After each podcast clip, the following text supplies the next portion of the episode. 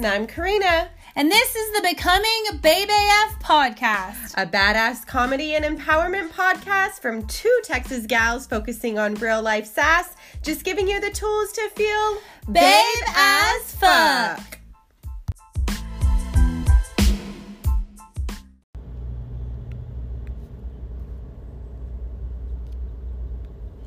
Good afternoon, y'all. We are uh, happy to bring you a pod this week on imposter syndrome.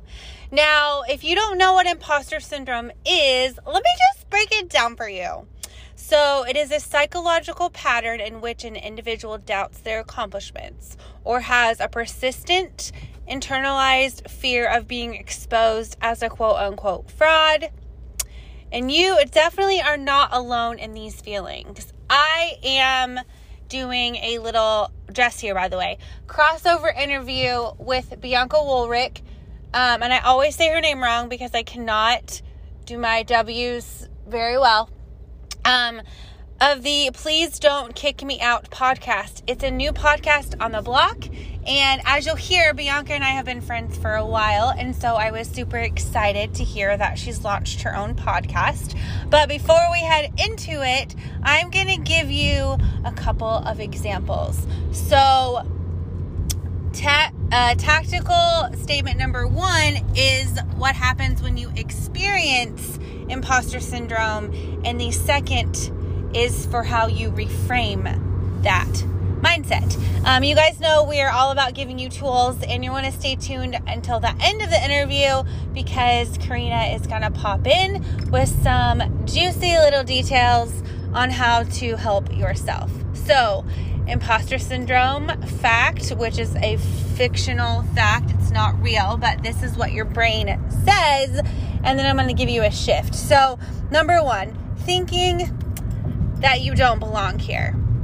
Now, one way to shift is to start believing in yourself and reframe that statement into I belong always. No matter the group setting, no matter the speech, no matter the connotation, like you belong just as much as anyone else does. No issues there, and start moving that mindset. Uh, number two, thinking my opinion does not matter. You have an opinion for a reason. So, one thing that you can start to do to reframe that misunderstanding is to understand that the world needs your voice, right? Like you are your own superhero, and we know that there is no one better than you to do exactly what you do when you need to do it. Uh, number three, thinking that my experience or thought isn't worth sharing. Um, we probably say a lot of things that we think on this podcast and in general life that we don't think are worth sharing or something that we want to keep private or that no one else is really going to relate to. But the world needs your unique voice and it might be exactly what someone else needs to hear. So that's pretty much the thing right there where we second guess a lot of the time on how we can help y'all. But the fact that we're actually standing up and doing this every week is crucial to you and crucial to us to say things out loud in order to be better.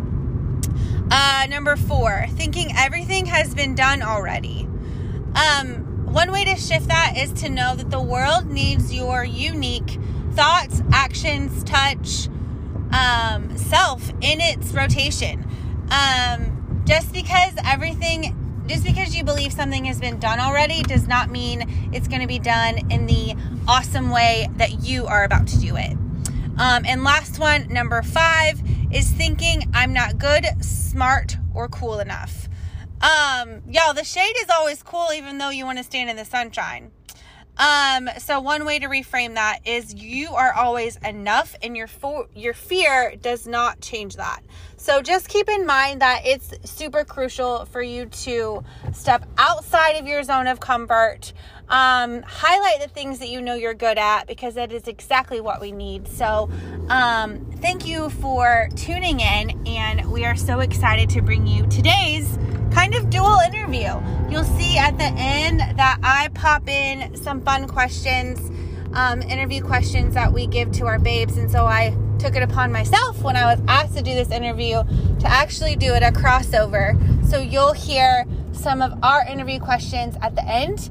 And keep in mind, you can definitely interview with us anytime. We have a great platform through becomingbabeaf at gmail.com. If you guys have some ideas where you want to pop in and do an interview with us, we would love to have you. So, happy Wednesday. We can't wait to hear your thoughts, and we hope that these tools and some understanding of each other will bring you less in the imposter syndrome realm and out into a more sunshine filled mindset. So, here we go. I'm going to start recording. Sounds good. Hey, how's it going? It's good. How are you? Oh, you know, at this point, who knows what day it is anymore, right? Yeah. Yeah, I definitely understand. I'm like, it I was just sitting on the couch, I was like, is it Sunday? I don't even know. I totally agree. I don't even know anymore. Like day is just a construct. Time is just a construct. Um, yeah. To my guest on the other end listening to this podcast, this is Please Don't Kick Me Out, a podcast about imposter syndrome. And the lovely voice you're hearing on the other end is my friend and uh, co host of Becoming Babe as Fuck podcast, Jessica Dukes.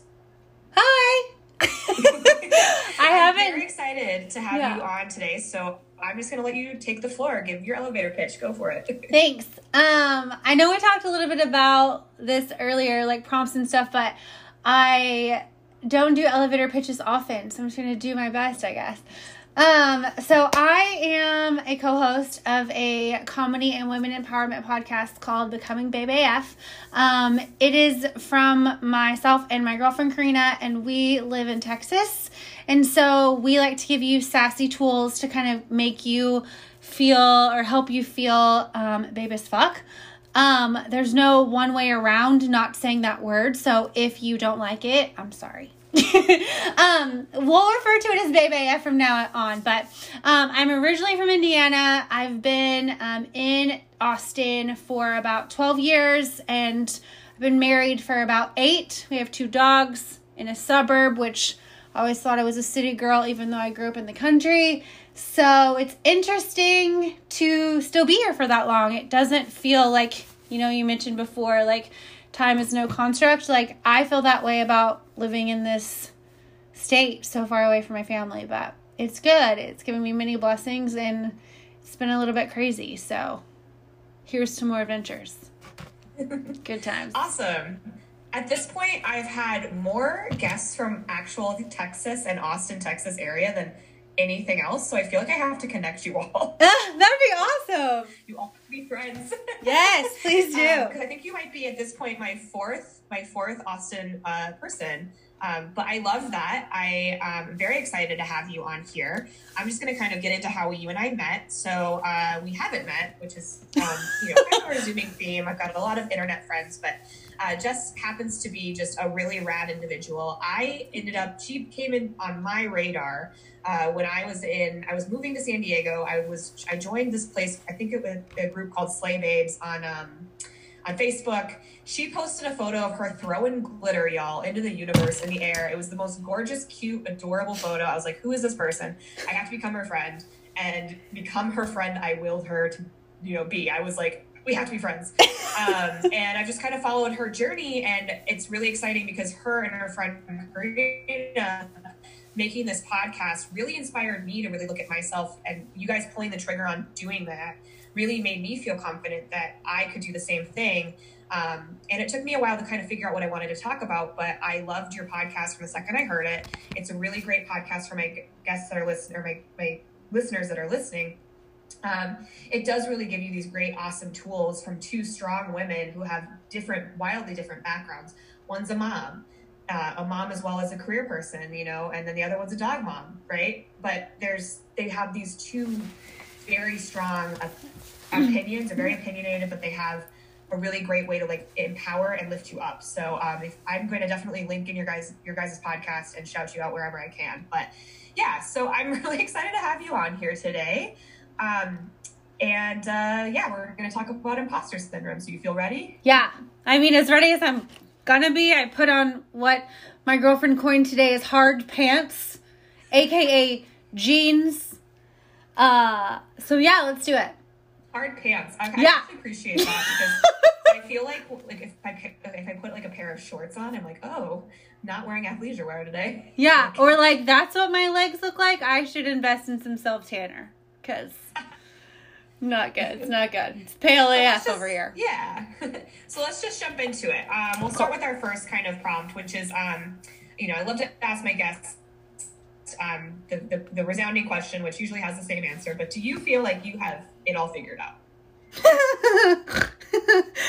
no. Um, and even when I feel like I do, there's always this like universal pushback a little bit that's like, huh, just kidding.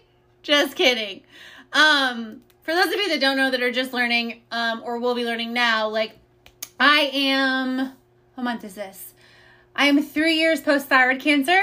Um, and so last month, nope, two months ago. See, I don't even know what time it is. Um, I went into my endocrinologist for a checkup and I was like, yes, I'm feeling awesome.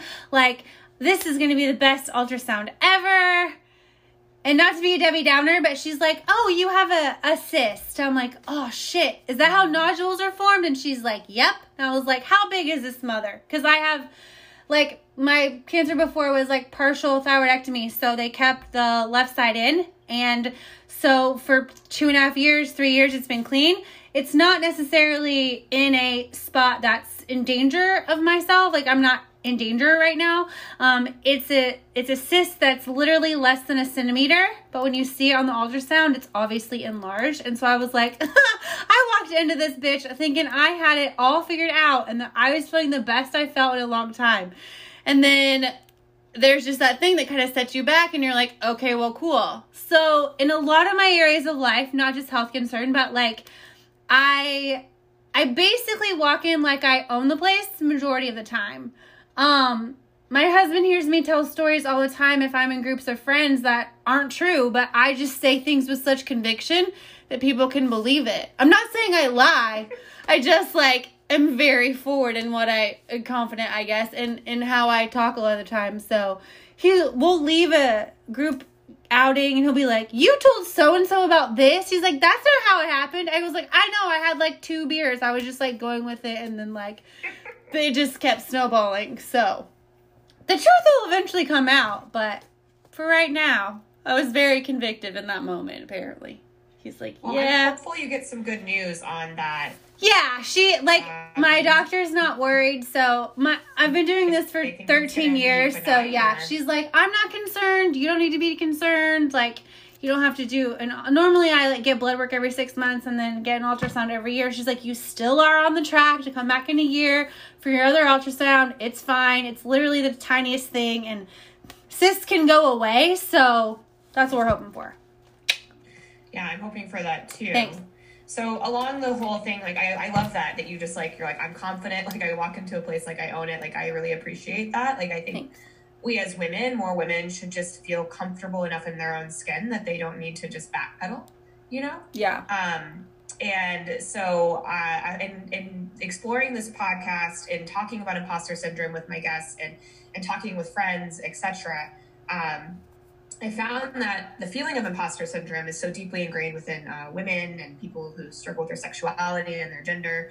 Um, but I'm also finding that it means something different to every single person. Um, so, do you feel like you fit in or you suffer from imposter syndrome?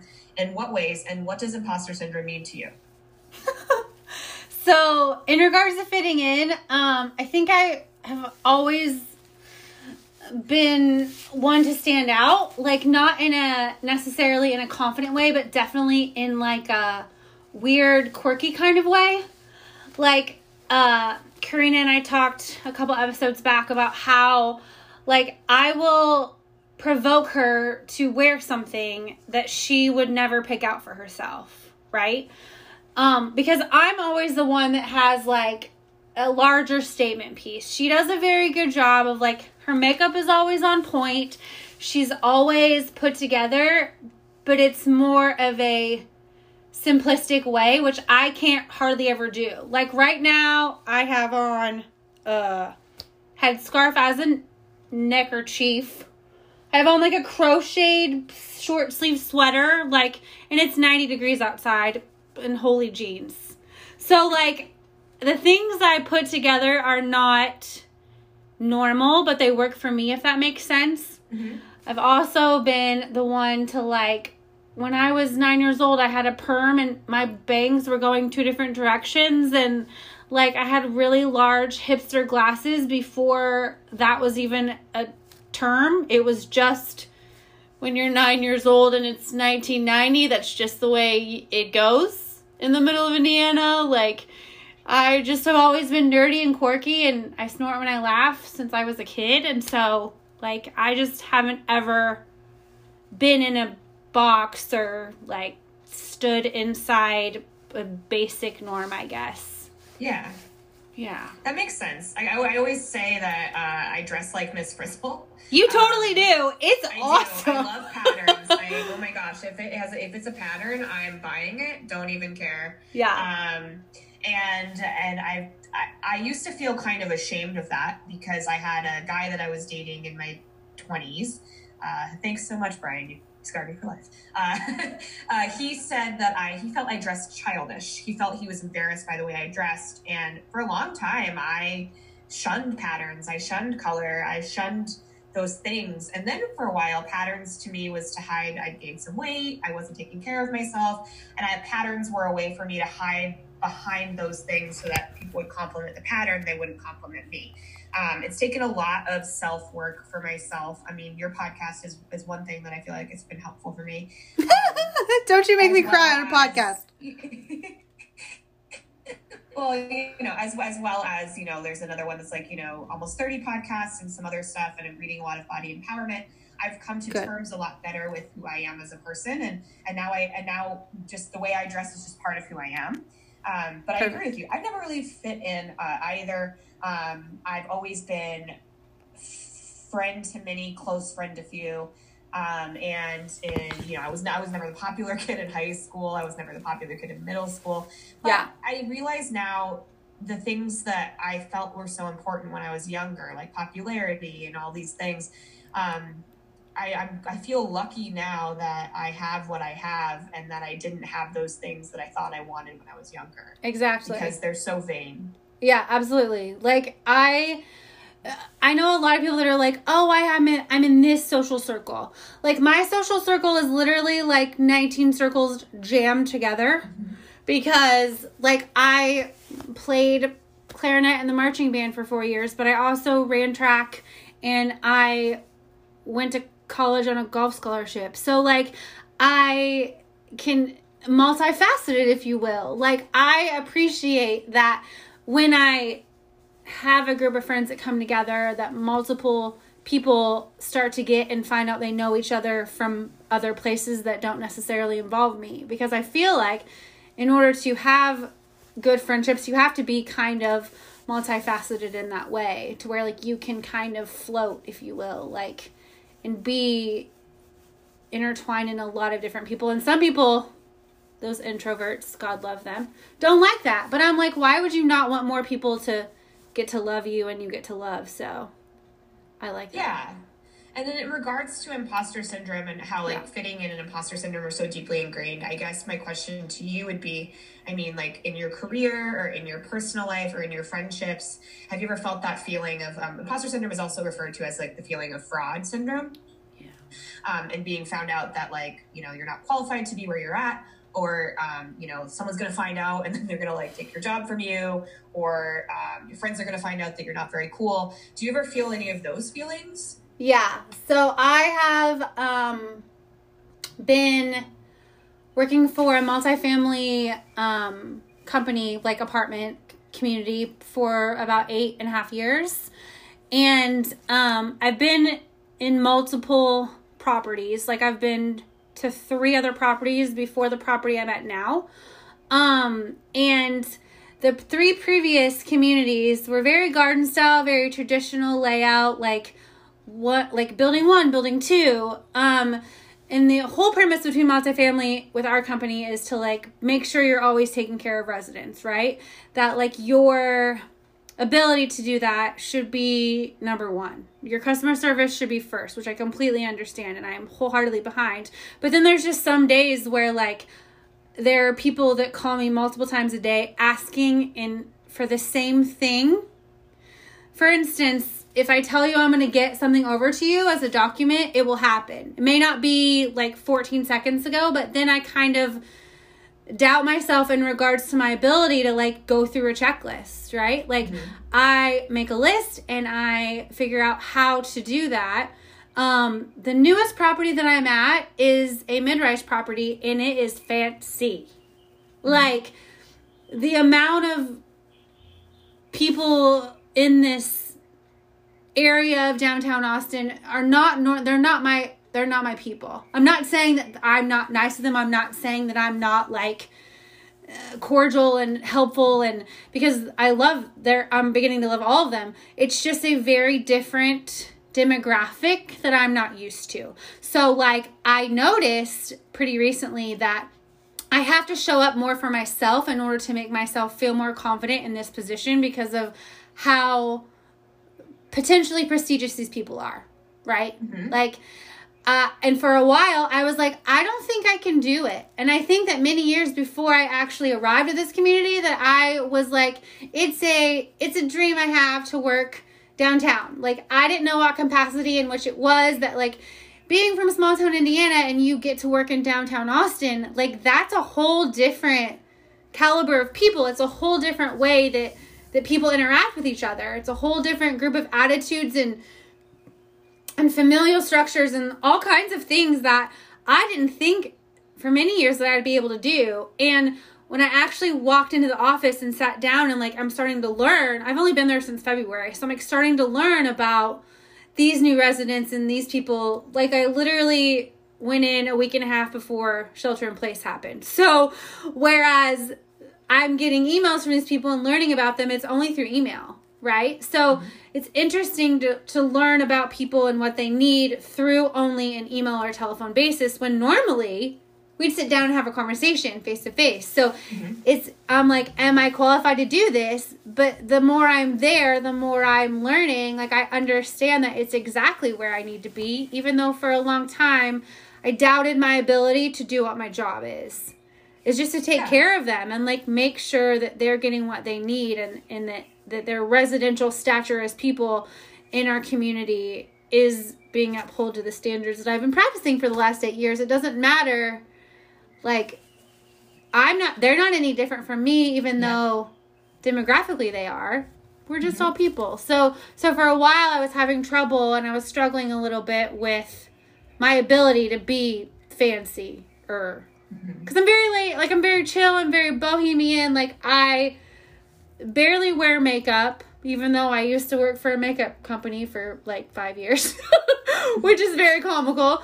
Um, but all in all, like I just don't take care of myself in that manner. Like, mm-hmm. like I said, Karina wears makeup every day. It makes her feel so empowered and awesome. And I'm like, mm, I washed my face today, didn't I? Like, so yeah. it's just a matter of shifting my understanding of what I deserve. And and even though like that imposter creeps in probably like 13 times a day, like I have to hold steadfast with the ability that that I know I can do it. So Yeah. Yeah. That makes 100% sense and actually I can relate and empathize a lot with what you're saying because uh in my previous role um being in the real estate industry, gosh, you're around big money, like yeah. a lot. And it was kind of shocking to me like um, being around it, talking, helping these realtors out here and there, and the way that they talked about people and things and money. And when you take a step back from it, you realize that like we're all just like looking at each other's plot of grass, right? Yep. And some are watering. Some it may seem that some are watering theirs more than others, but honestly, it's all just the same grass. It's just they're just giving you a highlight reel of their life, and like you don't see the behind the scenes. Yeah, you know. So I always it, it's it was a hard thing for me to kind of realize, and I think in the age of social media and all of this, I think we're realizing it more and more is that like people just want you to see what they want you to see, but at the end of the day, we're all very similar. We're all human. Um, and I think that's like an interesting kind of way to be like, yeah, like I deserve to be here. Like I know what I'm doing. Like I know how to, you know, do this. And so I think that's really great. And I'm glad that you're kind of coming to terms that I mean, you already knew you were a badass, but being a badass in this position, I think you're going to do really great with this community because once you start meeting face to face, they'll be like, oh yeah, Jess awesome. yeah. Like we had a we had a block party uh, Wednesday of last week where one of my girlfriends came and DJ'd in the street between two of our properties, and one of the residents looked at me and goes, "When are you back in the office?" And I'm like, I've never not been in the office. Those emails you're getting are right downstairs. Like I'm not in my house. I'm not in my pajamas like you are, like working from your couch. Like still coming to work every day. But I appreciate the fact that you couldn't tell the difference between me being in the office and if I was at my house. So I'll take that as a win. so I mean, we touched on imposter syndrome and like kind of that feeling of fitting in and all of that. Um, but it, I also feel like imposter syndrome also lends to the feeling of success. So, what does success look like to you, and do you feel successful?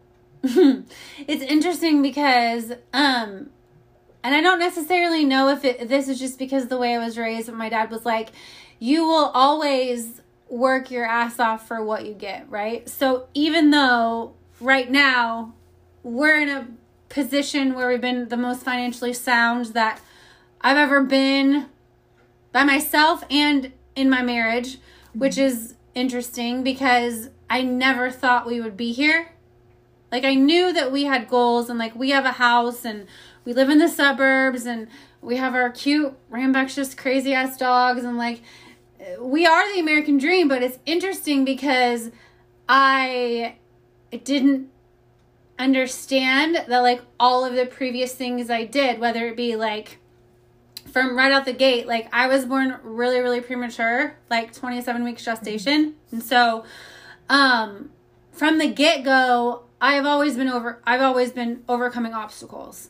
So to, to know what success is, is different for me, I think, because I wasn't even supposed to make it right? So right. like every step of the way, whether that be like my grandma used to tell me all the time, well, well, I'll show up to your to your college graduation or high school graduation if God lets me.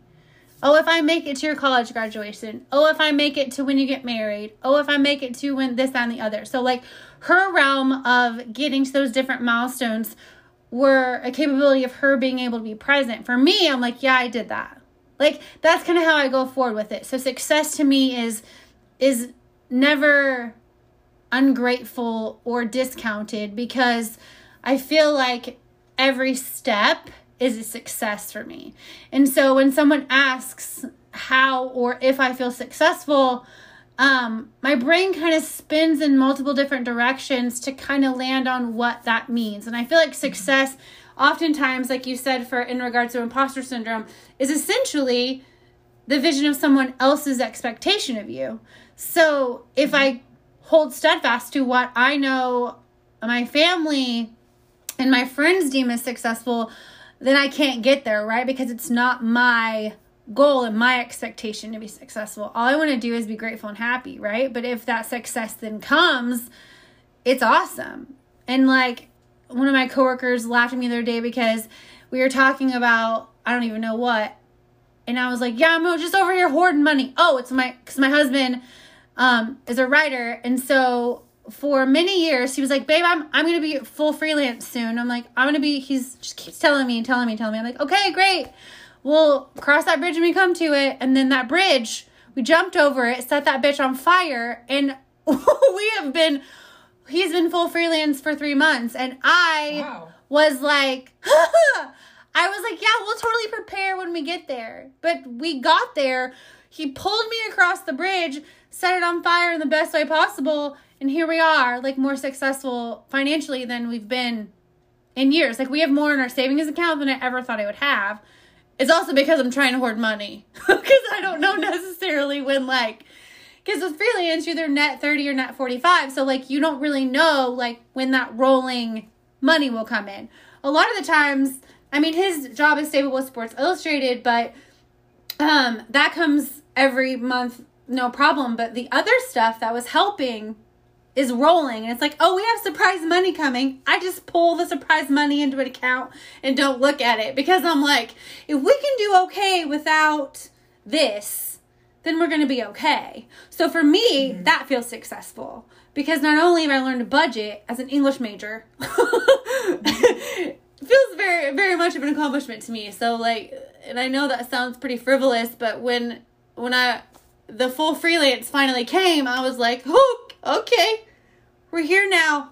That day you've been talking about for the past, I don't know, eight, ten years of our relationship is finally here, and I'm really proud of them, and it's really awesome. So, so I gladly understand and appreciate what success to him means, and I think that kind of has been rubbing off on me a little bit to know that, like you said before, about how our podcast has helped you. Like when I hear that, it feels so weird. Not because we're we're new-ish podcast podcast, but like that that when Karina and I started to do the podcast, we're like, if we can just reach one person mm-hmm. that feels better, then we're doing okay. If it's one person outside of us that that gets to be more confident or gets to feel babe as fuck or gets to hear what we're saying out loud because someone should fucking say it and nobody else is, then like that's success. When like even if it's just one person, because one person isn't going to turn into many people. So it's interesting. Yeah. And I, I feel the same way in regards to my own podcast. Um, I've had some really great feedback for mine in terms of, oh, well, I didn't know that this feeling I was feeling was this. Yeah. I didn't know that there was a name for it. I didn't know there was a term for it. This makes so much more sense. Or I listened to your podcast, now I understand myself more. And it, it sounds a little showboaty and egotistical, but I am in the same boat as you where my whole goal here is to make people feel normal, to Yeah. make people feel heard, seen. So I'm very interested in telling everyone's story.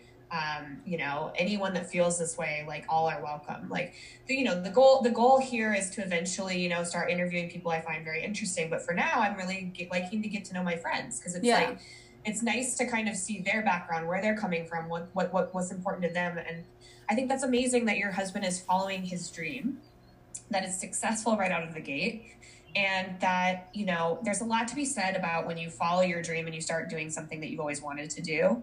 And for me right now, it's, um, it, I guess, I guess in a lot of ways it's podcasting. People are always like, oh my gosh, you know, you got laid off. Like, what's next for you? And it's Yeah. like, I'm doing what's next for me. Good. I'm being creative. I'm thinking ahead. I'm being empathetic. And I and I always say to people, in, in terms of quarantine, and I think we've kind of touched on this a little bit. If we're not coming out of this thing more empathetic, more caring, more kind, and I know it sounds like I'm beating a dead horse to my listeners. I've said this so many times. We're not coming out of this more caring, more empathetic, more loving, more human, um, more creative. Then I don't think that we this this to me all feels like it's in vain. Yeah. I think um, 2020, a lot of people are very negative about it. They're like, oh gosh, 2020 was going to be my year. Now it's not. And I don't agree with that. It's only May. Like there are so many more Right, months left in the calendar. Like it's only May. And like Yes, exactly. I agree. And it, but also true, it's like, but then think about all of the opportunity that there is right now. Yeah. To pick up a hobby, to pick up a skill, to better yourself, to find a podcast that can help you, to find a therapist if you need one. There's so much time. There's never been a better time to Yeah. figure out things about yourself that you didn't know. there's you know? never been so much time to be so in in like introverted on yourself. Like Yeah. I read the other day that it's going to be interesting to see how many introverts become extroverts and vice versa when this whole thing is is different. I don't want to say like new normal. So we Yeah. um my husband grew up Pentecostal and I grew up Catholic and so today my mother-in-law was like, "I'm going to church." And I'm like, "What? You're doing what?" She's like, "Do you guys want to come?" I'm like, "Is my mask acceptable?" like, can I still wear the mask? She's like, Of course, I highly encourage it. So, like, we went to church today and we sat in probably a, I don't know, it probably seated maybe 30 people, but there were probably 10 in the room. Um, Interesting. and we sat at church today. And, Yeah. and it was a predominantly Pentecostal church. And so it was very different for me. I'm used to Roman Catholic hour long mass, seeing boring hymns that are lovely and have been around forever. And her church is very jovial. And so I was like, this is interesting. And she's like, let me know how you feel about it. And I'm like, I don't know how to feel about it. Like, I don't, I'm so used to being in that Catholic box that being outside of it is really different for me. So I was very uh, intrusive and just kind of watched and learned today, which I thought was really cool.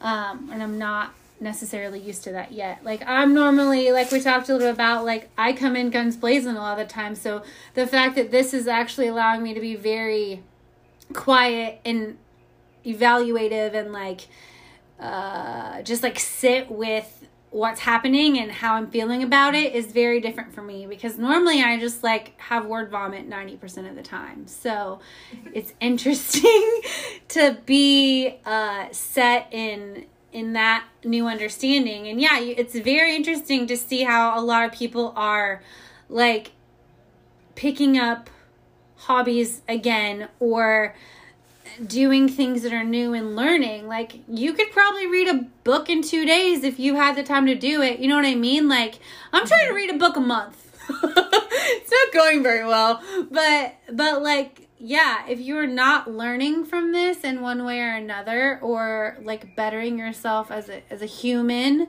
then you're not really learning what it could be potentially be about, you know? Yeah, exactly. And I think like a lot of this lends into kind of the feeling of success in the sense of like I think there's a lot of people right now that are taking a look at their life and being like, "Oh, I'm going to compare it to this person's life or that person's life." And I think like the biggest takeaway of this entire conversation is like everyone has a different story, a different journey, a different path. And the only thing you have control over is yourself. Exactly. And how you feel about yourself. Um, and, um, you know, as always, if this helps one person, that's great. Um, but uh, I always encourage my listeners and my guests and everyone, you know, to take the take, take this advice and like think on it, marinate on it. But the best thing you can do for you is to focus on you. Yeah. And, and that and a lot of people feel like that's selfish or like egotistical or vain when when at the end of the day no matter who surrounds you like you have to deal with what you can handle it's like your yeah. eminent control right it's why everyone is like organizing and purging and like painting and doing house projects because you can control right now your immediate environment right like you can control what's immediately around you but at the end of the day like you have to deal with yourself. And that su- mm-hmm. that sucks for a lot of people myself included. Because i'm not i'm not good at that. I'd rather deflect and act like everything's cool and kosher and great when when most of the time it's not most of the time but a lot of the time it's not.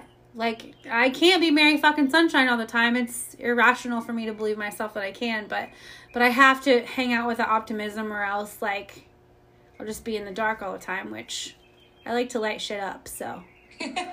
yeah, well, I love that about you. Um, so I think we've touched on just like the topic in general. Um, but now I like to get to the fun part of my podcast, which is where I get to know you based on things you like and dislike. Okay. so um, we'll start with what is one or a few things you're fanatical about and why. I will start. I'm currently fanatical about the fact that my husband, after being gone for a whole entire dang month, is back for another whole entire month. That's so awesome. I okay, so thankfully, yeah, right. He made it home safe, which is super awesome, and I'm so proud of him and all the work that he's doing. What's really weird is that I thought he was gone longer than a month.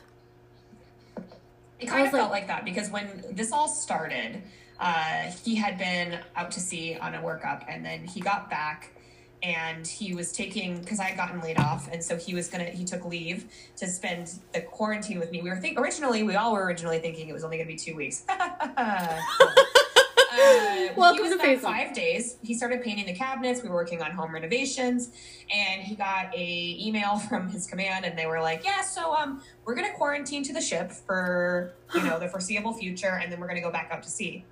Um, and so he, I dropped him off on the 25th or the it's either 25th or 26th of, of uh, March. Dropped them off of the ship, and they just sat on the dock on the pier side, quarantining because the whole goal was for them as a ship to mitigate coronavirus, to make sure that there was no coronavirus entering or exiting the ship. Um, then they went out to sea, still no cases. Um, and then uh, they helped aid uh, efforts with the USS Kidd, which actually kept them out a little longer. And then they ended up coming back two days earlier. So um, they went on a support mission to help the USS Kidd, which ended up having, uh, uh, I think now it's 60 plus cases, but when they started going down, it was 13. then, then or 18, then it turned to 35, which is about 10% of the ship's 350 50 population. Um, no one on my husband's ship has gotten COVID, uh, or if they have, they've been self quarantined, taken off the ship, whatever that might be. Um, but no one, as of right now, has had any positive cases, and they turned their medical the medical support staff helped out the USS Kidd. So um, it ended up being a pretty positive thing. Like, and I'm pretty proud of him and that mission. And I think that was really great that they like got to aid and effort and do that because for the most part, I hate to be like a Debbie Downer, but it just felt like he was just sitting in the ocean doing nothing. Yeah, because he and he'll even tell you it felt like that. Yeah. But but yeah, so he's back and um, it's it's it's interesting. It's it's it's funny because I have friends that their husbands, you know, like my other spouse friends, where you know I had one that her husband's ship was in my husband's fleet, and he got back, you know, two days after my husband, and they were gone the same amount of time, and so she and I would just like bitch to each other.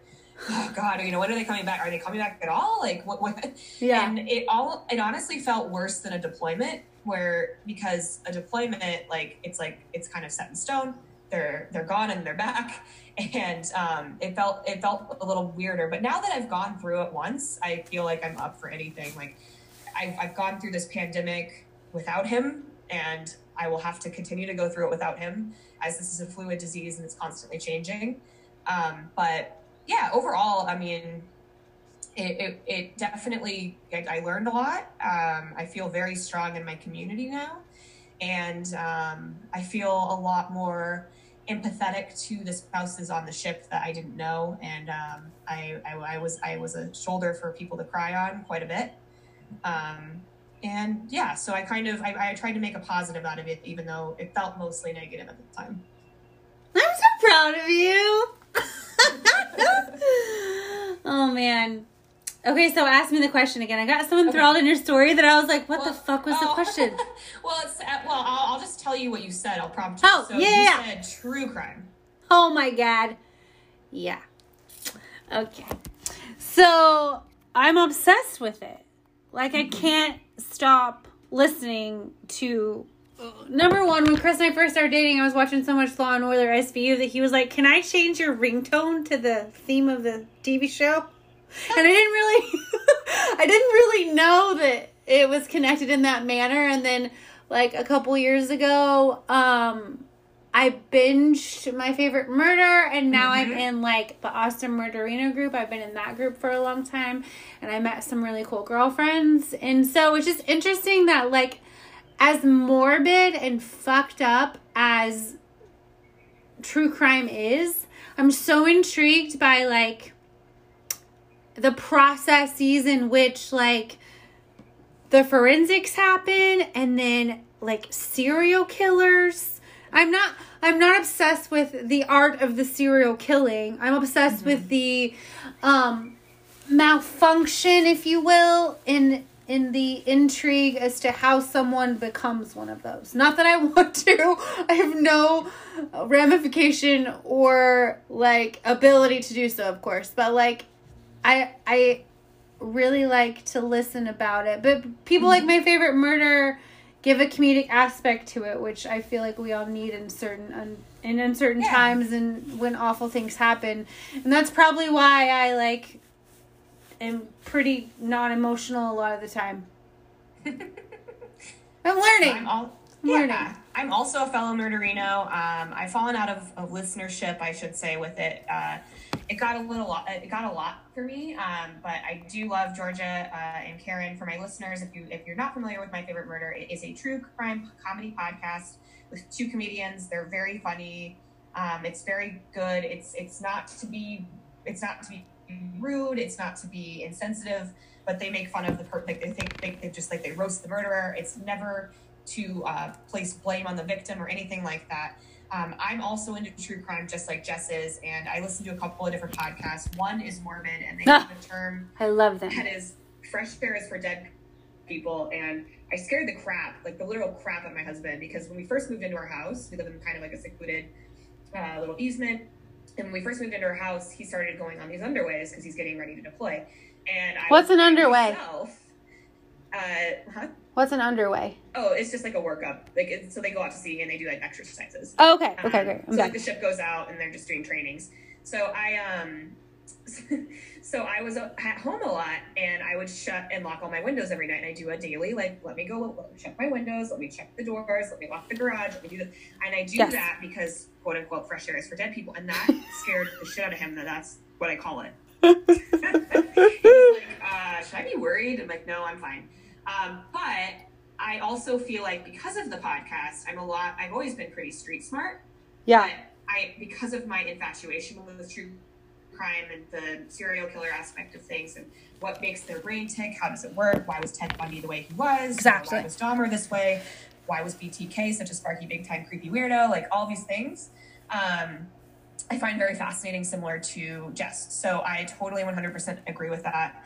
Um, I actually don't think anyone's mentioned true crime yet as a thing that they love, but I love it. I love it. My only negative with the Murderino and how big they are is that um, there's a there's a there's a couple people like there's a couple different subtypes in the fandom that I just kind of don't necessarily jive with, but people that I do jive with are tend to be the more extroverted, the more comedic, the more like happy-go-lucky, like let's go day drink kind of people. Yes. and the ones that I have a harder time relating to are like, I'm going to sit at home with my cat and drink tea and lock my windows and doors. And that man looked at me weird and he's going to attack me. So Yes. there's like these two different types where it's very introverted and the world is scary. And then there's the very extroverted of the murderinos. And it's, it's very interesting that I found that in the Denver murderino community. I found that in the San Diego, Denver, or the San Diego community. And I've even found that in the Drinkerino community that I'm in. Uh, it's like, it's just interesting. Yeah, and I think it's I think that it kind of lends itself to no matter what it is, like whether it's like a public speaker or an influential person. Like uh for instance, like people either love or hate Rachel Hollis, right? But the, the mm-hmm. way I look at it in regards to like what she's doing and what she's talking about is that you're not going to agree with someone 100%. Like she may say something and out of 10 statements you agree with 5 of them. That doesn't mean that what you are learning or navigating from is incorrect because you didn't get on board with all 10 statements. It's just that you have your own opinion and the way that you are living your life is different than someone else who may go all the way in 100%. Whereas for me, I'm like, okay, that was a great 15 minute conversation uh, or monologue, if you will, and I got these key points out of it, right? Because you're trying to appeal to multiple people in regards to like how information is getting across. So, so I think it's interesting that that some people go to extremes. Of course, Yeah. it's kind of like how Oh, internet yeah. trolls came about because uh, what you say may be very forceful and rude behind a computer, but would you say it to my face? You know what I mean? Yeah. like but i think you should take tips from certain things like those people that are sitting in their house and their doors are all locked they're hanging out with their cats on a saturday that's great however how is that going to help you if someone really tries to come into your house like Yeah. here's my wine what am i going to do how, whereas i sleep my husband used to be gone a lot um, just because covering high school sports and college like he would like be gone until 1 a.m. and I sleep with a hammer and a knife next to my bed and he laughs at me. He's like, We have a pit bull who won't even let me get next to you.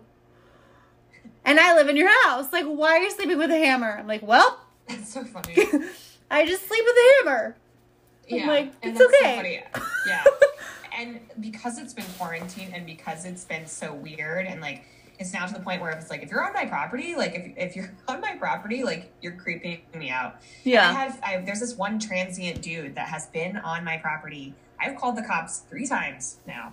Not emergency line, not 911. We're not going to be that girl. Yeah. Um, but I found out in the state of California that unless this person physically comes through my fence or tries to open my door or gets on my property or steals something from me, he's actually not trespassing. Well, he's trespassing, but he's not. Um, Forcibly doing so?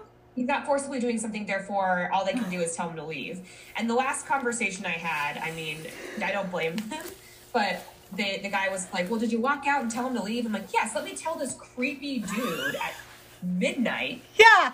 little old me get off my property Yeah, that's why no. i called you Yeah, you're like, you have multiple tools literally on your belt to help Right. me get him Yeah. the fuck away. Like, Yeah. bye. what? That's crazy, Cham. But um, but I, I did want to get some things assured when I did talk to the sheriff um, who called me. He was a very nice man. I talked to a really nice woman and a, re- a sheriff and a really nice man sheriff, and like they're both like so sympathetic because I was like I'm you know by myself. My husband's out to sea. Like the, I have a ring camera. Like it faces my bedroom window. I have three ring cameras on my house. Yeah. Um, and uh, and they said, you know, you, you know, like, you know, what they were like, I, I I guess I was concerned. I was like, I hope that me calling and it seems like I'm crying wolf. They said no. They said they said you're not calling it. First of all, you're not calling every single day. Every time you call, you have the same valid concern. And each time we've come to like check it out, and the person's been gone. They're like, but like also, you know, like like we're the cops. We're supposed to come. Yeah. So, so that made me feel a little bit more at ease. But um, you know, at the end of the day, I like I try. I'm trying to trust that people at this point in time are inherently good. Um, I know that crime rates throughout the United States have gone down quite a bit, um, but I also uh, don't trust anyone. Yeah. yeah. It's very funny. And like my husband grew up here like my my dad like owns guns, right? Like but I never knew where they were or like even if there was one in the car and I was about to go take the car, he'd be like, "Hey, hold on." And he'll go get a gun out. Don't know where he keeps it, don't know where he has it.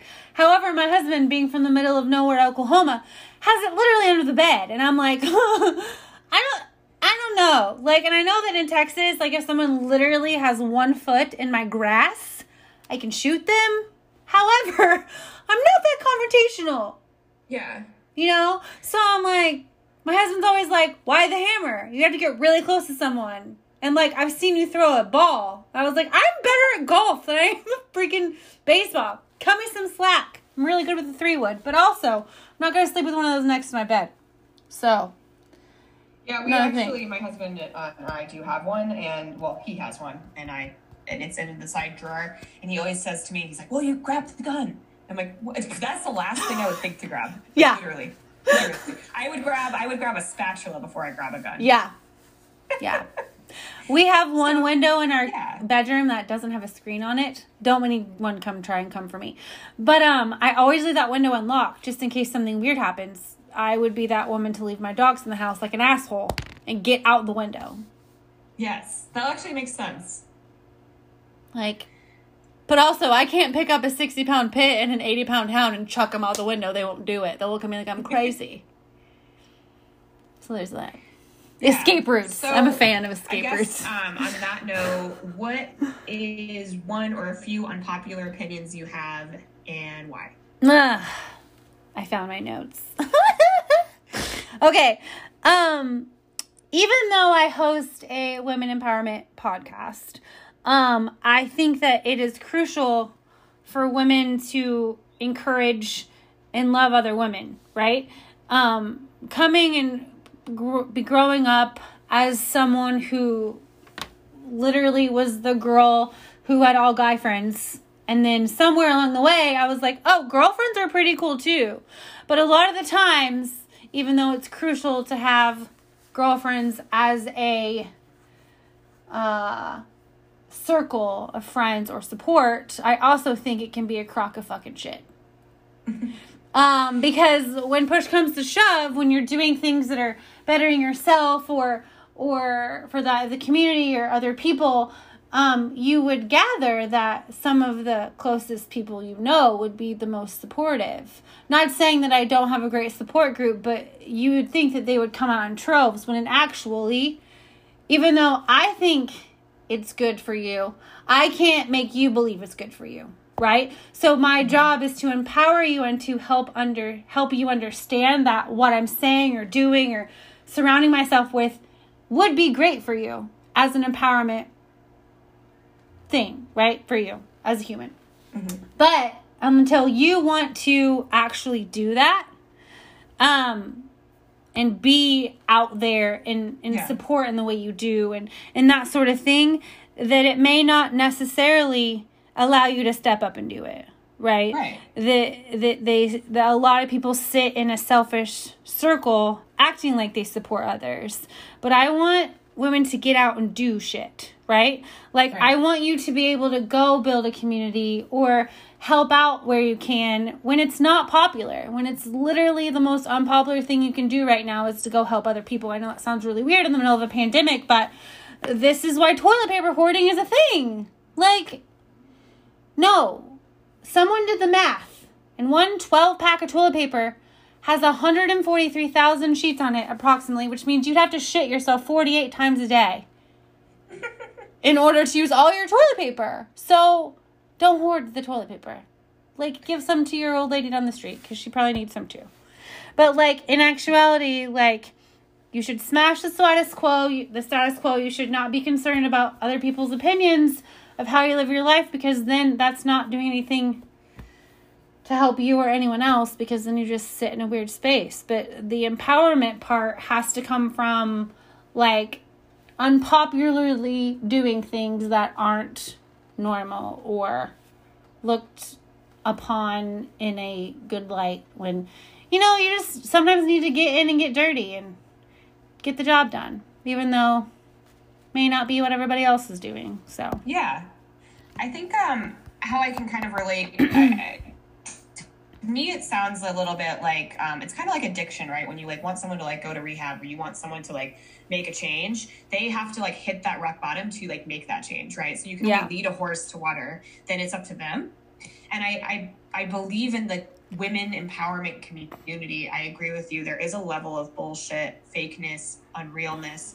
We're all in this together and this like a downright cattiness but also like I can't lift I can only lift someone up so far and then they have to do the rest. yeah And like you can't pour from an empty it cup feels very thankless, right? Yeah. Like we're giving them so much of ourselves, especially me as an empath. Like what I'm finding is that I'm very sensitive to people's emotions and their struggles. Yeah. And that drains me i'm the same way and and so it, it it drives me crazy when I've got a friend and I'm and I'm like, gosh, like why are like I, I give you twelve options, you shoot down ten of them, yeah and then the two that you choose are negative. Yeah Um, and so I, I think it's something I've had to work on, and I agree that I don't I don't even think it's an unpopular opinion. I think when we as women we should realize we should think about you know our community, especially as being marginalized in a lot of ways. Um, and and and really take our own advice we give each other to heart but then also even if you have a differing opinion or you want to do something different know that the change has to come within you and you cannot rely on someone else to make those changes for you. It's not a group project. You have Yeah. to contribute. Yeah i definitely understand and relate 100% yeah. So i agree with that. That makes sense. So we're coming to the end or near the end of um of please don't kick me out um so uh, i think we've touched on like what's making you happy in the world we'll, we'll skip that one but uh, uh would you like to promote something Hmm. So, obviously, in the middle of the pandemic, we're hosting a workshop. Why would we not just throw everything to the wolves and be like, "This is what we're doing"? However, we we um so October seventeenth of this year in New Braunfels, Texas, we are hosting a one day women's workshop. We will have um swag and snacks and vendors and um, it's all based around the concept called How Dare She? So, like, what do you do that's daring, or how to allow yourself to be bold and do things that are more daring. Um, a couple of our friends in our little group, it's not really little, they're some of them are coming from across the country, um, are coming to speak, which we've only announced one panelist, but we'll have four. Um, and so we're super excited to kind of bring people together, even if it's just for one day. Um, yeah, and I used to do events and weddings for like 12 years, so it gets to bring back all the like froofy shit I like to do, like event production and all that fun stuff. And then we get to empower too, which is super fun. So we're Yeah. excited about that. But yeah. Awesome. Well, you can provide me all that information, and I will put it in the description for my listeners. Thank you. Um, and uh, that again is a women empowerment event in October seventeenth in Austin, or uh, is it is it in Austin or suburb? It's in New Braunfels, so it's like a tiny little town in between Austin and San Antonio. Okay. Yeah. Yeah. So it'll be in it'll be in Texas. Um, I'll put all the information and details in there, and then also, as always, uh, with my lovely guests, I leave all of the information. So, uh, becoming Babe AF, um, I'll I'll put in the links. I'll put in Jess's contact so you can get in contact with her and also start listening to her podcast. Um, but we've come to the end. Do you have any parting words? Um, I don't know. This is so weird. I'm used to like interviewing other people. Um, no, I think my only like point of encouragement is just start to do and challenge yourself to do one thing a month that you normally wouldn't do. And then see how different you feel at the end of that event or that start of a hobby or or I don't know, go to a concert by yourself and see how you feel and how that develops you as a person. Like that's one thing that we've been trying to do um, since early 2019 is do one thing a month that challenges us, whether it be like learning about new people or going to like for instance coffee or a movie or dinner by yourselves just to kind of see and check in with how we're doing. So that's one point of encouragement i think i can give y'all I love that. That's so great. Well, Jess, it's been such a pleasure talking to you today and to my listeners. Um, please check out her podcast. I can't say enough good things about it. And um, thank you so much for taking the time to speak with me and my listeners on Please Don't Kick Me Out. Um, it was lovely. good yay thank you for having me All right. okay, I'm going to pause. cool Okay, and then your audio is a little bit distorted, which is why I started speeding towards the end. okay Um, so I, I don't know if you want to like reconnect to your audio just if we're gonna record for you. Just because like at the end I was like I was like so I was repeating things you were saying just to like be like just in case I'm salvaging it. it's weird okay it's Zoom is there so the worst sometimes. i know it's dumb okay It's like I can't do anything about it. Like how else am I gonna record it? I know. I know. Like we're even recording the podcast on Zoom. It's really strange. I'm like, "Oh, I can see you again. Hi. Your face is right here." But like you're normally next to me. It's very strange in these times, I tell you. Yeah, it Um, sounds like it's it sounds like you're like in a wind tunnel. What? I'm literally like face in front of computer. It's so weird. Hmm, let me see if I turn my um if I turn my camera on. Maybe if we turn our camera on, so Okay. maybe that'll help start video. Let's see. Is it better? Any better? Yeah. What? What? What does video have to do with it? Oh, That's so crazy. dumb. Okay. So I've got your. I'm. I, I, I'm gonna resume. Well, I will wait until we're like talking this through. So how do you like want to do this? Um. I we do our intros separately, so if we just want to kind of start in and like I can have you like talk a little bit about yourself, like your elevator pitch, and then um we can just start in with a couple of the questions. Awesome. We do okay, intro separately. gonna, uh, I guess you're recording on your end, but I'll start Yeah. recording too, just in case, so we both Okay, have it. Okay, cool. resume. All right. Hey y'all! Um, this episode is a little bit weird. Karina's not here and she doesn't know I'm recording, so this will be fun to add in. Um, I have Bianca with me today um, from the Please Don't Kick Me Out podcast. It is a new podcast on the block, and um, I'm super excited to bring her on. We haven't had an interview in a long time, so I'm just gonna ask her a couple quick questions um, in regards to um, how to be babe as fuck. So, Bianca, if you want to tell our people about you, please go right ahead. Uh, hey everyone, my name is Bianca Wulwick. I uh, am the newer host of Please Don't Kick Me Out, a podcast about imposter syndrome. Uh, my background is in marketing, and like many among COVID, um, I was laid off, which sparked me the inspiration to start a podcast um, because I felt that there wasn't really one that really explained how I was feeling as a woman in the workplace, or some, and so I'm finding really interesting conversations with people about you know struggling with their sexuality or their gender or you know careers and stuff. And it's just been really lovely getting to know my friends and i just interviewed jess. So um, i am excited to share that with everyone Awesome. It was so fun. And I don't think imposter syndrome is talked about enough. Um, I think it's a newer quote unquote concept that people are beginning to understand that it actually has a title and actually has a like a presence in their lives. Kind of like, I don't know, the kind of person being an empath. Like we talked a little bit about this on your podcast and I literally didn't know that the feelings that I were feeling and a lot of the time were from other people. Right? Like that Yeah. kind of comes onto you. And so I feel like that's a little bit of what imposter syndrome does or can do to other people. So, what made you want to dive more into that realm? Like, Yeah, I think for me, like, so my last position, um, so my, my background being in marketing, um, I, the, my, like, my, my whole backstory is that, um, I was born in Minnesota, moved to Colorado when I was 10, went to college in Colorado, lived in Denver for nine years after college, um, met my husband who's in the- military. Um, and all throughout all of this, I was doing marketing or advertising or whatever. Um, and I had a really tough go with the job market out there. I did freelancing and then I felt not good enough when I was freelancing, couldn't find people to pay me. Um, so I've always had this feeling of self doubt and um, not like actual self actualization of like my skill set. Because at, at, the base level, I know I'm good at what I do. Um, uh, and it wasn't until my husband and I moved to San Diego for his career that my career really took off. I ended up scoring a marketing director position for a Fortune 5, a branch of a Fortune 500 company, um, which was really empowering and really amazing.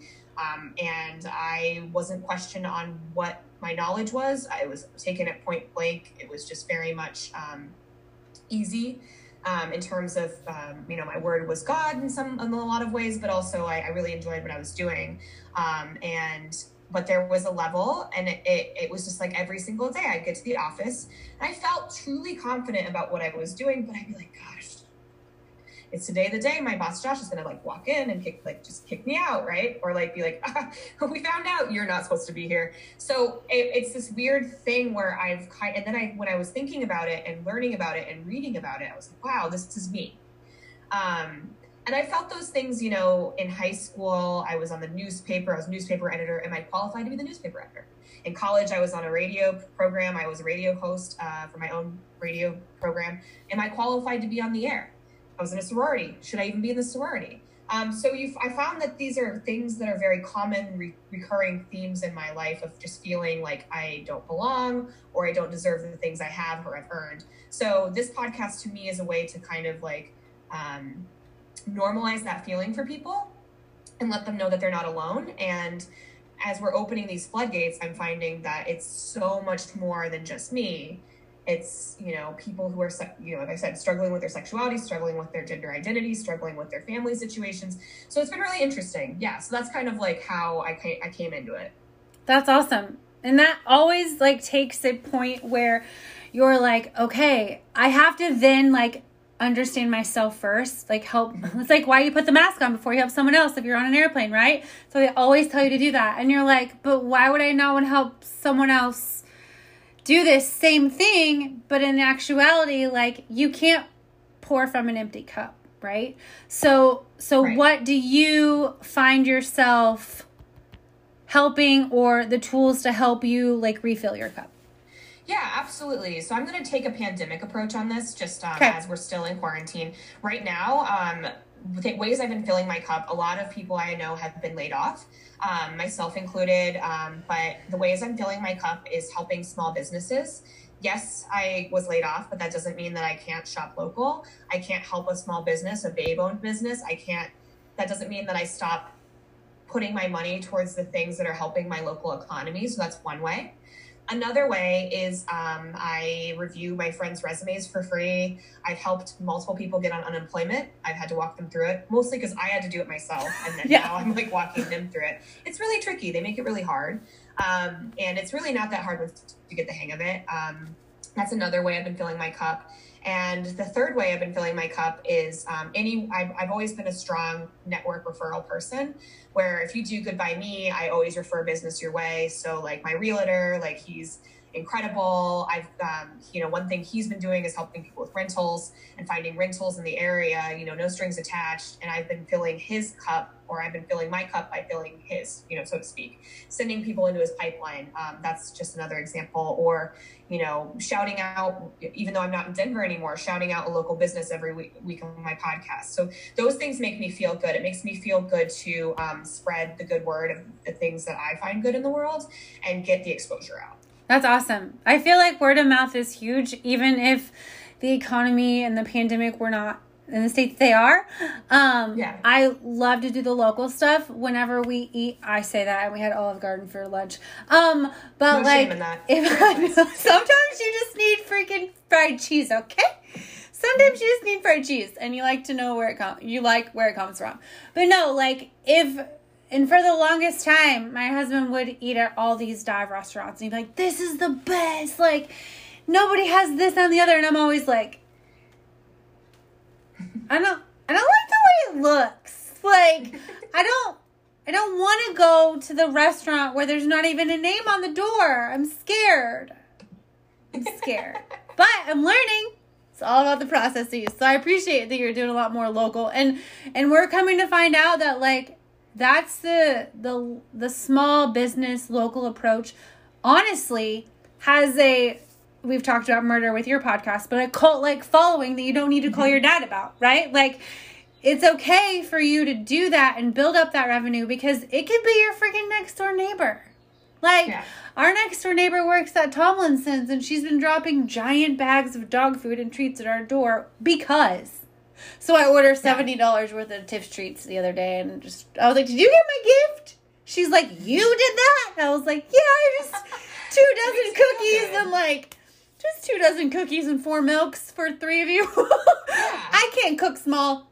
I can't cook right now. So it was I- And I'm a good. chronic over tipper. Like it's my, hus- my husband's cracks with me. He's like, you tip too much. But I used to work in service. Yeah. And so I, I like it. Nothing is more soul crushing than waiting on a table, hand and foot, doing your best. You're doing bits. You're doing comedic things. You're like, yeah. And then they leave you two fucking dollars, and you're like, Exactly. What? what did I do? You bought so much wine. On what planet was that a tip? Yeah. So I always have, I'm, I'm, a, I'm an over tipper. I'm a network referral person. I'm a small business share shouter.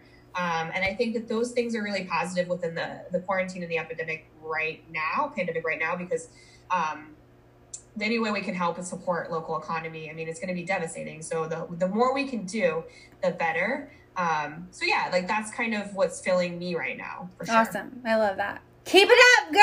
Keep it up. Okay. Um, what are three random things about you that someone may not necessarily know that you want to Okay. share? Uh, I'm going to tell the three weirdest things. Yes. Uh, so we'll start with anything I ever auditioned for. Wait. What would you audition for? Are you talking like, about anything I've ever tried for? I've Okay. gotten. So Okay. I auditioned for Guy Fieri's big project a couple of years ago. Submitted it. Got You're obsessed with him, by the way. Like, you pizza. love him. true. I got day drunk on pizza. Uh, my husband and I drank a bottle of wine, submitted it, got a phone call a day later, and I uh, got offered to be cast onto it. And I looked into it, thought about it. The per diem was really super low. I didn't, I, I hadn't met any of his family at that point, and he, his family was like offering to like let me stay with them, so I could like follow my dream and be on Guy's big project or whatever. Because like Guy Fieri is just like, he, I just think he's a meme of a man, and he's hilarious to me.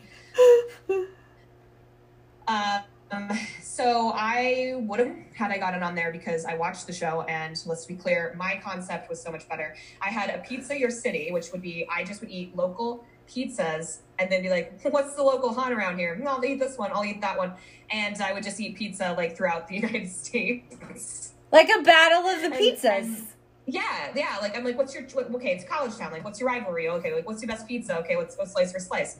And they loved that concept so much, and they really wanted me to do it. And I mean, the, the video is on my Instagram. It's it's, it's I'm very drunk. um, but yeah, so uh, that's one thing. So I got cast on a Guy Fieri's big project, turned it down. Another one was in uh, 2016. Uh, well, I'm a huge super fan of Lyft. I use Lyft religiously. Um, so much so that I like when they started a founders pack situation, I got like a notebook to like journal my travels. And I used to take Lyft to and from dates safely so I wouldn't drink and drive because no one ever should do that. And uh, I used Lyft so much that I used Lyft more than days there were in a year one year because dating in your 20s is weird. And I got asked to be in a focus group.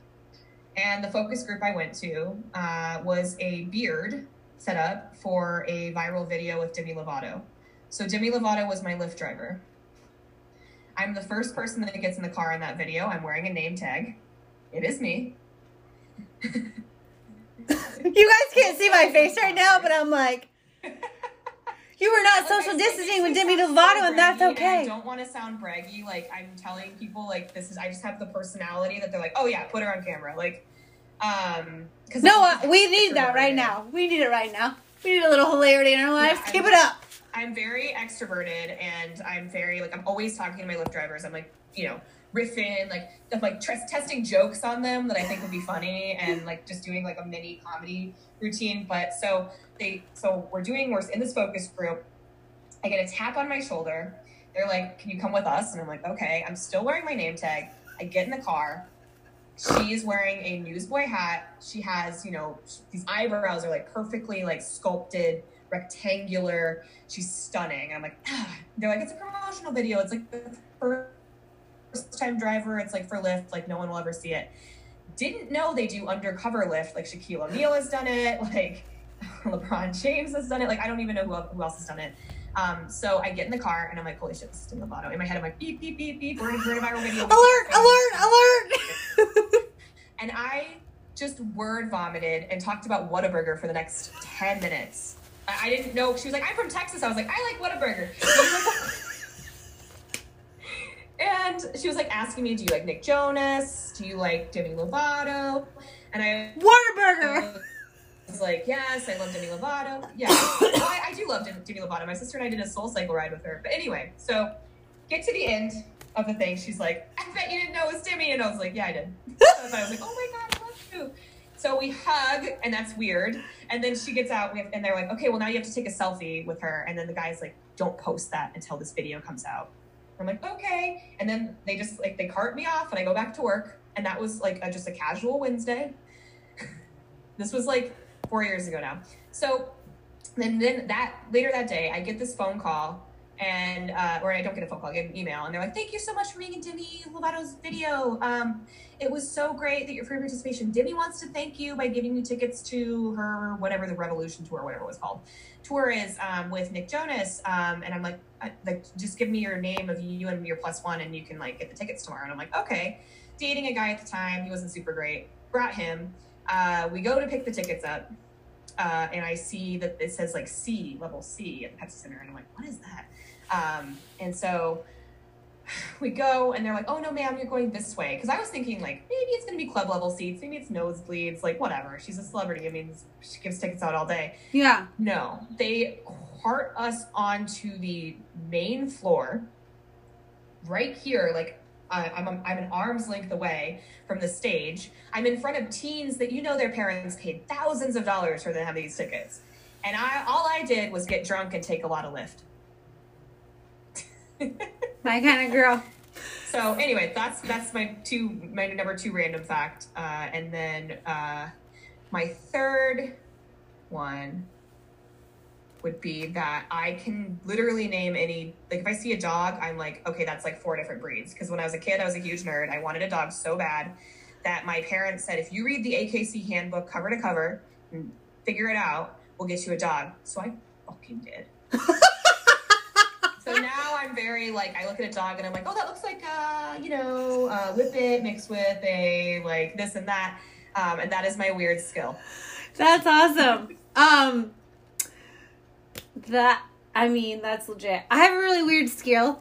I worked in bridal for such a long time. I can look at someone's boob and tell them what size they are. That's actually a pretty impressive skill. Is that a party trick that you do? That's great. Sometimes. like um one interview we did was with Britt Outlaw and she works for Essential Bodywear. It's like a direct sales company. Mhm. Shout out to Britt, hey girl. But um I was we were talking about bras. It's like her bread and butter. And so I look over to Karina and I was like, "Oh, you're like a 36 CRU." And she's like, "Pardon me?" I was like, "You're like a 36C." And she goes, "How the fuck do you know?" I go, "I stared at women's breasts in corsets for 8 You're years." like, it's not weird. Don't make it weird. It's not weird. Don't make it weird. Don't make it weird. Don't make it weird. That's funny. No, that's awesome. That's like a, that's a cool skill. Another skill I had was like I could look at like if I, if I see fonts, I can usually I'm not as good as sharp as it as I used to be on it because I used to be like really into graphic design, but now I'm like uh, it's dogs. Dogs is the one that I actually can figure out easier. But it used to be fonts. I'd be like, that's papyrus. That's awesome. As a um, former literature and English major, I appreciate that. Yeah. Um, okay, let's see. What have you done recently that's made you feel brave or daring?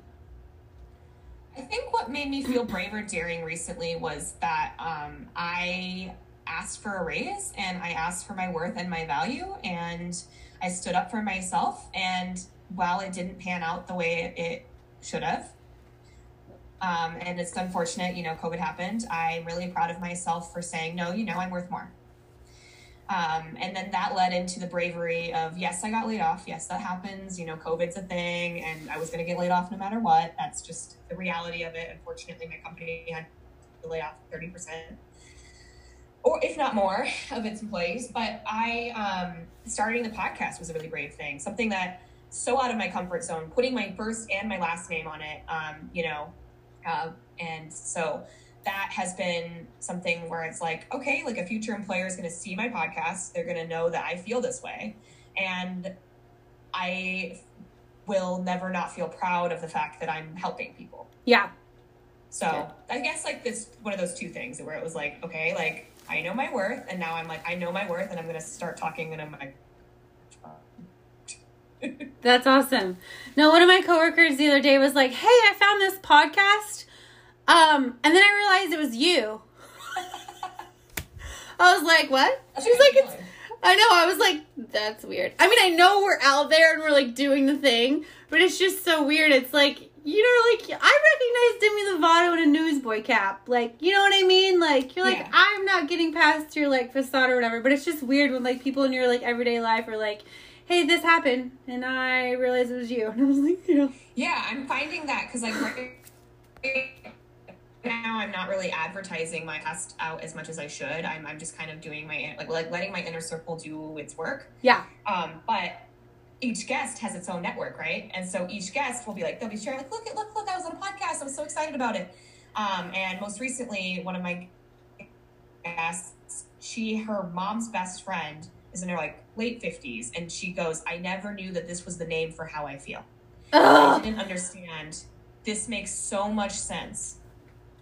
And I was like, Holy wow. shit. Like, okay, so we did that. Like, our conversation, who knows what we were talking about for an hour, but our conversation really got to someone and they went, wow, okay, wait, this is how I'm feeling. This makes sense. yeah. And that's like the crazy thing. And you and I kind of both touched on this where we feel very similar, which is why, um, you know, I really appreciate your podcast is if it helps just one person in one way, shape, or form, then it's done its job. And that's why I'll never not feel proud of it. You know what Yeah. I mean? Like, eh, because I know that if it can, if, if it's reaching people, then I just got to keep going. Yes. And something that we've found so far is that even if no one fucking listens to an episode, we're saying it out loud because we need to. Like for ourselves. So, like, even if one of our most played podcast episodes is one of the first ones, it's obviously been on there the longest, right? We're on episode, this week will be episode 26. So, Wow. so it's interesting that like even if last week's podcast got eight listens, right? Those eight people found something beneficial, whether they listened to five minutes or they listened to the whole 45 minutes. But the fact that we're even just continuing to say stuff out loud that matters to us, it's going to help other people. Exactly. Yeah. Exactly. And and just for your listeners, so they know, you were you and Karina were a big um, reason that I got into it. I saw that you guys did it. You did it with like full steam, full stop ahead, and I was like, okay, if they have the confidence to do this and just throw themselves into it, then what's stopping me? Yeah. And even like so, yeah. some days we don't like it'll be Tuesday night at fucking 10 p.m. and we're like, okay, we must podcast. Because we want to while as we are not really always 100% and we give ourselves grace for that like we'll check in on tuesday and be like how are we doing we try to podcast on Monday so i can edit and then throw it up there but but sometimes it's like tuesday night at 10 p.m and i'm like i just can't like i don't know that what i'm gonna say is gonna resonate and that's stressful it's stressful but also if i'm feeling this way then it's okay to talk about it and we're just tackling like subjects and topics that like happen to everyone because it does and like we've even talked about Yeah. like doing smaller episodes where like we just jump in and talk about something that's on our minds and then post it.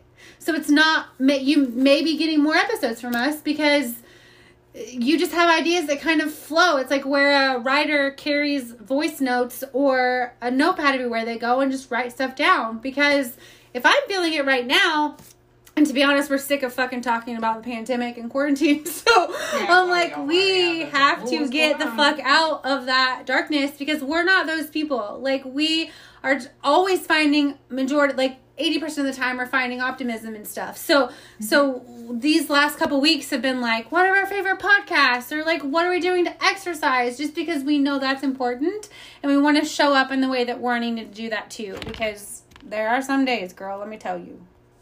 Be like, I do I even know how to form a that. sentence? Jesus. Mary and Joseph. Okay. Um what do you think pushes, motivates, or encourages you the most? It can be like a person, a thing, yeah. like whatever. Absolutely. So I will say for people that are listening, if you're like, man, like love and I really want love in my life, I will say love shows up when you show up for yourself. Um, you have to not be focusing on that to meet the right person, and oftentimes they will um, really surprise you who you end up with. I never in a million years thought I would be married to a lieutenant in the Navy uh, someone in military that was never what I wanted for myself. I didn't know that that was going to end up being my soulmate, but here we are. So, in terms of things that encouraged me, um, my husband is my biggest cheerleader. He is my champion. He thinks the sun shines out my ass. I can do no wrong. I've never met, minus my dog, I've never met a more loyal, loving individual. Um, but what's been really hard for me is to see myself the way he sees me and with him being gone for the last month, my husband, you know, being in the military, was gone out to sea. Uh, I really tried to work on trying to see myself in that light. So he super encourages me. Um, my best friend Marcy, who is like a sister to me, she super encourages me. Um, but I'm not uh, relatively close with my family. Um, uh, people find that really weird, but I don't think I think everyone's family dynamic is different. We shouldn't be judging people's family dynamic. Um, but I I I gained strength and encouragement from being told no. So if you like, I but I, I was never good at sales. You tell me no on a sales call, I will hang up. I'll go, okay, have a nice day. Uh, but I'm like, okay. As of, words to me, I'll be like, oh, I'll talk right. to you in like ten days. See you in ten days. yeah. For me though, it's like if you do something that scorns me in a certain way, I will spend the rest of my career proving you wrong. Absolutely. So I'm that way where I'm like, I will go uphill against the wind, take the hot, put, put, put life on hard mode, and just hustle and try and try and prove you wrong, prove my point. So I guess like in a lot of ways, like negativity and things I've gone through in my life and shit that really sucked, like has really pushed me to be a better person because um, I think there's two types of two type there are two ways you can go when you have trauma happen to you. You can take that trauma and you can internalize it and you can become the victim, or you can take that trauma, you can externalize it, and you can become a champion of that emotion. Uh, so I'm I, I, try to take that high route usually. Do you need to borrow my WWE Championship really belt? Because I have one. uh, for people listening, uh, podcasts are an audio medium, but uh, she truly just pulled up a champion belt. and, uh, that just made my life. Chris made me wear it last week when we recorded. He's like, "This is the kid size. I can't wear it, so you get to be the champion today. So put this fucking thing on and go podcast." I love it. That's funny. It's like when, like, we talked a little bit about this, but um, you have a Peloton. Mm-hmm. Bianca has a Peloton. She's a badass. Cody Rigsby, if I would say, might be your favorite person. Is that your favorite guy to ride with? Who's your favorite person? Um, it would be yeah. Cody is definitely my number one. Um, but then it would be like a tie for like. I'm like, oh, if, if I'm not feeling Cody today, it'll be like one of these five people. Cool, that's good. So, you know, there was like huge flack about the whole Peloton commercial, right? Yeah. Like, okay, so you this is what you said earlier about how your husband like super duper encourages you. Mine brought me a ProForm for Christmas. It's like mm-hmm. the um, stair stepper elliptical type thing, yeah. very similar to um, what Peloton does. Now, however, I don't take offense to that shit when my husband's like, mm. get your fucking clothes on, put on your running shoes, and get in the fucking garage. Because he knows, as a former college athlete, and my dad being my dad, that tough love is huge. Like every once in a while, I just need a kick in the fucking ass. And if he sees that I'm mentally incapacitated or like there's just so much going on and I can't even like see straight, he's like, get your ass in the garage. So I appreciate that you have someone that does that for you because while my father, who normally does it, is 1,500 miles away, my husband steps in quite jovially and pushes my ass Yeah. out there. So Yeah, and I think like uh, in terms of like uh, fitness and all of that, like you know, it's everyone's personal journey, of course. Yeah. Um, but my my husband has 151 rides. I have 1,071. uh, That's time I counted. insane. So the the who uses the bike is more me because I found community in it um, than him. But he's he's trying to get back into it. I mean, he he works out on the ship and stuff. So like this is just me all day by myself. Yeah. um, and there's days I don't want to do it. Like there's days, but then I'm like, I have no excuse, like at all. Like there's Yeah. literally zero excuse. I could like roll out of bed and hop on that thing. And so, um, if anyone is interested in getting a Peloton, uh, they're awesome for community, but you have to love spin classes. And you're not just buying a bike, you're buying a lifestyle. And, in the sense of there's just so much community aspect to it that like if you're like looking for motivation, you, there's like a tribe for everyone, um, which I find really cool. So yeah. That's awesome. I love a tribe built anywhere, really. hmm Whether it's on a bike or in the middle of the freaking street, okay? Um, okay, so a little bit of fun spin, but do you have any girl crushes or females that you've gotten that have helped you get to where you are today? Yeah, I had an amazing teacher in high school. Her name was Sarah Pomeranka. Um, I still keep in touch with her to this day. Um, she's always really encouraged me to be myself and be unique and kind of float into uh, who I am as a person. Um, and so, so she's one person that I can credit as one that I really feel um, had a pretty pivotal impact on my life. Um, and as far as like the celebrity route, um, I would say that um, I have a girl crush on Nicole Byer. I'm all about, she just released a book about body empowerment and body positivity as being a, a fat woman for her. She, she uses the term, um, not trying to be offensive, but you know, just owning your body and like if you go to a beach in the bikini, like in a bikini, like and your body doesn't look slamming, like who cares? Um, so It's like, how do you have a beach body? You fucking put on a bikini and you go to the beach? Exactly. So I, I really like Nicole Byer. I find her extremely humorous. I really like uh, appreciate her. Aidy Bryant is another one that I'm a huge, huge fan of. Uh, the, the show Shrill on Hulu is excellent. Um, yeah, and then uh, Nancy Silverton, who's a female chef. Really, really obsessed with her. Girl crush on her.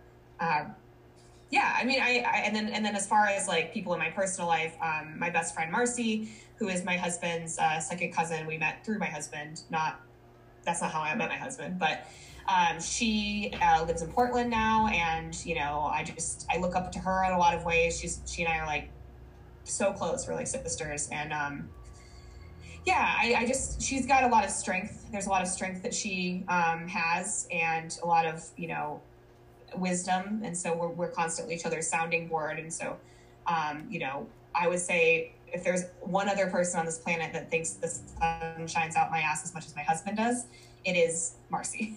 That's awesome. I wish more people walked around with sunshine out of their asses. It'd probably smell a lot better. okay, and we're gonna wrap up because it's a little short um today. But what makes you feel babe as fuck? It can be like a person, a product, an activity. Like, what do you do to kind of hype yourself up? Yeah. Um, right now, I think that there's only so much that we can control in the world. And I've said it once, I'll say it again that we need to be take intake on what we can control. And uh, mental health is one, um, our physical health, our physical wellness, um, all of that. So, what makes me feel babe as fuck is uh, the fact that, you know, I'm going, out, I'm going to come out of this pandemic a better person. Uh, a better person, whether it's because I was on the Peloton bike and I hit a PR, or because I bought from a small business and I helped someone, or because I started a podcast and it helped someone. So what makes me feel babe as fuck is, um, you know, basically having control over my own emotion as it pertains to the good that I'm doing and seeing in the world. You're so cute. No one can see Bianca, but she's fucking cute. Oh, thanks. You're the best. I didn't wear any makeup today at all. I was just like, I got off the bike and I was like, and we're gonna throw a shirt on. And we're well, I just shoved like I said, sixty bucks full of Olive Garden in my face. So I love I'm feeling good over shame in that. here. I'm feeling good. Uh. Okay. Um I think that's it. We didn't really do a full that was like a little easiest impromptu interview ever. I was like, "Oh, you're interviewing me? We've had this prepared for a week and a half. I'm going to throw some questions at you like 10 minutes before we're going to get on." So, you did really well. Thank it's you. like that former radio host life. Yeah, you. My husband just does the same thing. He's like, "Oh, I'm good. Don't worry about. I don't need any questions. I'll just like go by the seat of my pants." And I'm like, "What do you mean? You don't need questions?" Well, I appreciate it. Yeah, it was really fun. Awesome. Thank you. Thank you so much. I can't yeah, wait. of course. Everyone have a great day. Bye, y'all. Bye. Hey, everybody. I hope that you enjoyed that pod. Jess did a fantastic job with that interview on imposter syndrome. I want to go ahead and read some tips that we want to share with you.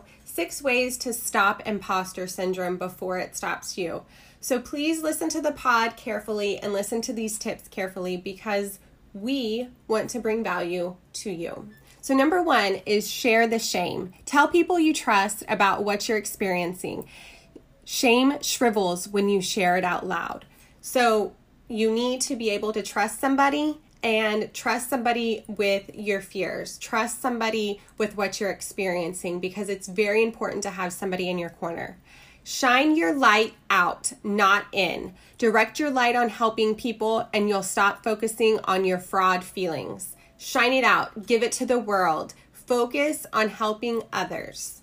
Number three, start a hype file. Keep a running list of compliments, thank yous, and comments from people for whenever your confidence wavers. If you're like us, our confidence wavers all the time, but we know those people that hype us up. We have started this podcast because we want people to hype each other up and learn how to become Babe AF. So start a hype file, start a hype journal, whatever you do, have those people in your corner too. Number four, track your successes and stumbles. This will help you internalize your successes and overcome your fear of making mistakes. If you are like me, I always fear failure. And I have learned in the last couple months that we are going to make mistakes and we are going to fail sometimes, but track your successes because those will outweigh your failures any day and those stumbles will help you get to your highest goal. So always remember the bad times, but overpower them with all your successes because those are most important. Number five, get a go to mantra. Every day, look in the mirror and find a go to mantra and tell yourself that over and over and over again. Hype yourself up. Make a little phrase you can say to yourself in the clutch moments. Here's a good one everything is figure outable. Absolutely. Everything is figure outable. Find your own go to and share them with us. We want to listen to what everybody's are because we all have our own. So use your go to mantra every single day. Number six, and the most important for me, is be humble. Not knowing something doesn't make you a fraud, it makes you a student. And we as people are students every single day. If you stop learning, you are dead. So continue to learn every day. You do not know everything. So learn as much as you can every day and share it with everybody else. We love you and we hope that you have a fantastic Wednesday and the rest of the week.